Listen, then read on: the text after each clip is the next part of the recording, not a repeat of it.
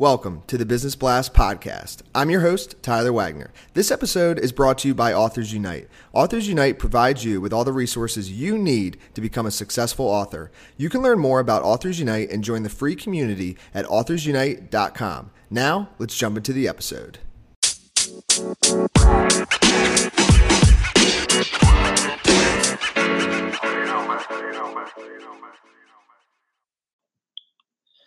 All right, everyone, welcome back to another episode of the Business Blast Podcast. I'm your host, Tyler Wagner. Today I have Azeem Barodawalla with us. He's the CEO of Volantio. So welcome to the show, man. Thank you. Good to be here. Of course. Pumped to have you on. We'll dive into the first one. The first question I have for you, Azeem, is what is the best story from your life that has an underlying valuable message? Sure. I guess for me, it was just joining Volantio. The financial situation of the company was not really that great at the time.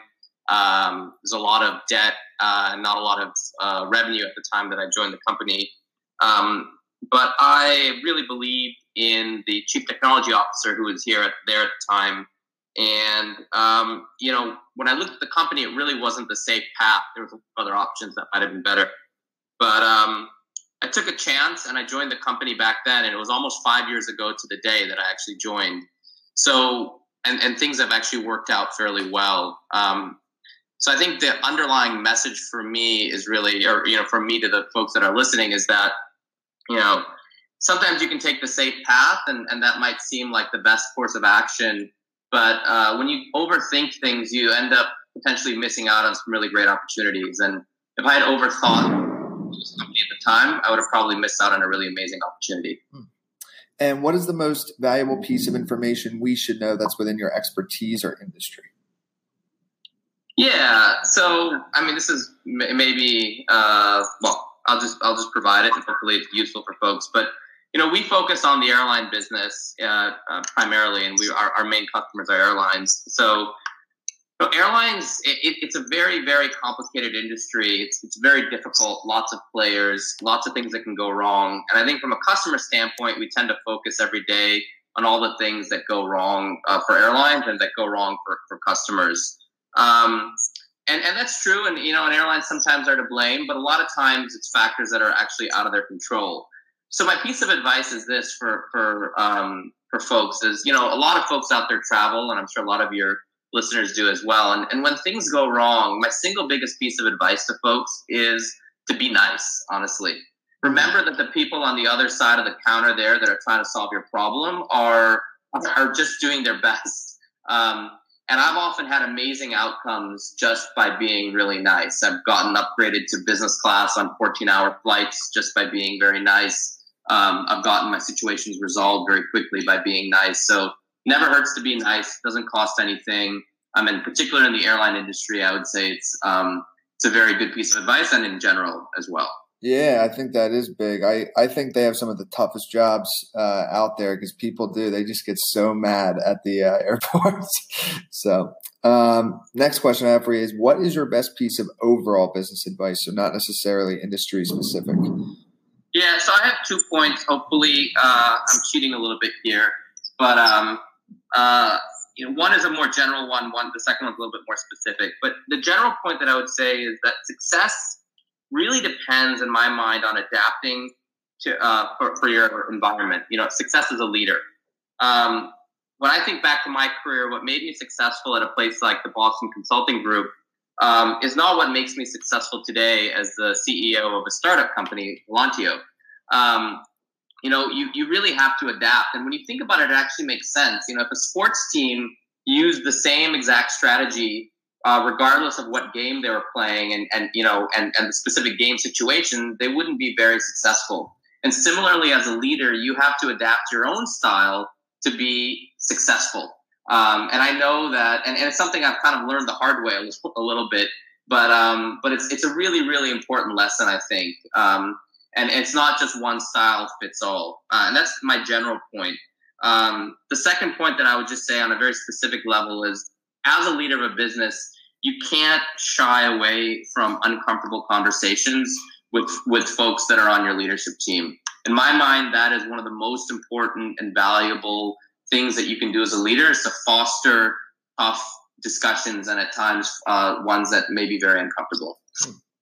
And if you could give your younger self one piece of advice, what would that be? Yeah, it's kind of a funny one as well. I mean, it's probably not a message that a lot of folks like to hear, but I would tell myself that brands matter. I think sometimes when folks are younger, they tend to think to themselves somewhat idealistically, well, the brands on your resume don't matter, but I would go back and tell myself that they actually do matter a lot. And that's just the reality of life. So, when I was right out of college, I had the chance to join a startup or to go work for, a fairly well-known company. I chose to go work with a startup, and I really enjoyed that experience. But there's a lot to be said for working for a company that has a big brand in terms of, especially early on in your career, to help open doors for opportunities that might otherwise not come to you later on. And in your opinion, what is the key to happiness? So the flip side of my last question, I guess, is being honest with yourself and following your heart. So while brands matter, in that example that I gave you, I did follow my heart and I went to go work for the startup because that's where I really wanted to go. And I think at the end of the day, it's very hard to do at times for people to give up what seems like the more safe pathway. And it's easy to get distracted by things like money, the big offers and stuff. But the happiest folks that I've ever come around are the ones that have actually followed their heart, both personally in their personal lives and also in their professional lives. And what is the best book that you've read, and what was the number one thing you learned from that? Yeah. So, again, I'm going to cheat here. There's really two books that I'm going to throw out there. One is a book that's been around for, I think, about 16 years. It's called The Five Dysfunctions of a Team. It's one of the best business books that I've read. The author, I think, pronounces his last name, Lencioni, Patrick Lencioni, just really talks about how, especially as a leader of a company or, as anybody within a company, you can drive better performance from your team. And one of the key lessons there, again, is really that idea of being very honest with one another and breaking through some of the more typical reservations that people have in interpersonal relationships. And it's only once you break past that, in my mind, that you can really be successful, when you're very honest with one another and are willing to embrace conflict. So when I think about our company, I think that, if we don't embrace conflict of ideas, we're not going to be successful because things will always be left unsaid. The second book, which I think is just more of a great life story, is Endurance, about Shackleton, who I'm sure many of your readers know was the British explorer who got stranded with his team in Antarctica. And spent almost 24 months down there, and a story of survival and how they actually managed to get out of, what was one of the most treacherous situations ever. And I think the real key lesson there was just, the importance of being focused, even when it seems like all the odds are stacked against you. And it's a really amazing book, and I would highly recommend anyone who hasn't read it to read it. I don't know if you've read it, but no, I haven't. It's a book. Yeah. And what is your favorite quote and why? Yeah, so one of my favorite quotes is actually a quote by Barack Obama, and he said, "The future rewards those who press on. I don't have time to feel sorry for myself. I don't have time to complain. I'm going to press on."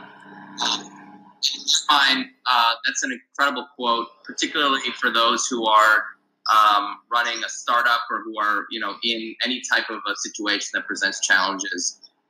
It's not about feeling sorry for yourself. It's not about complaining. You got to find a way to press on to be successful. And in my mind, that's really the most important, one of the most important quotes and best quotes that I've seen. And dude, thank you so much for coming on. The last question I have for you before we let you go is, where is the best place for people to find and or connect with you online? Yeah, I would say LinkedIn's probably the best place. That's the one that I use the most. So, folks can find me on LinkedIn.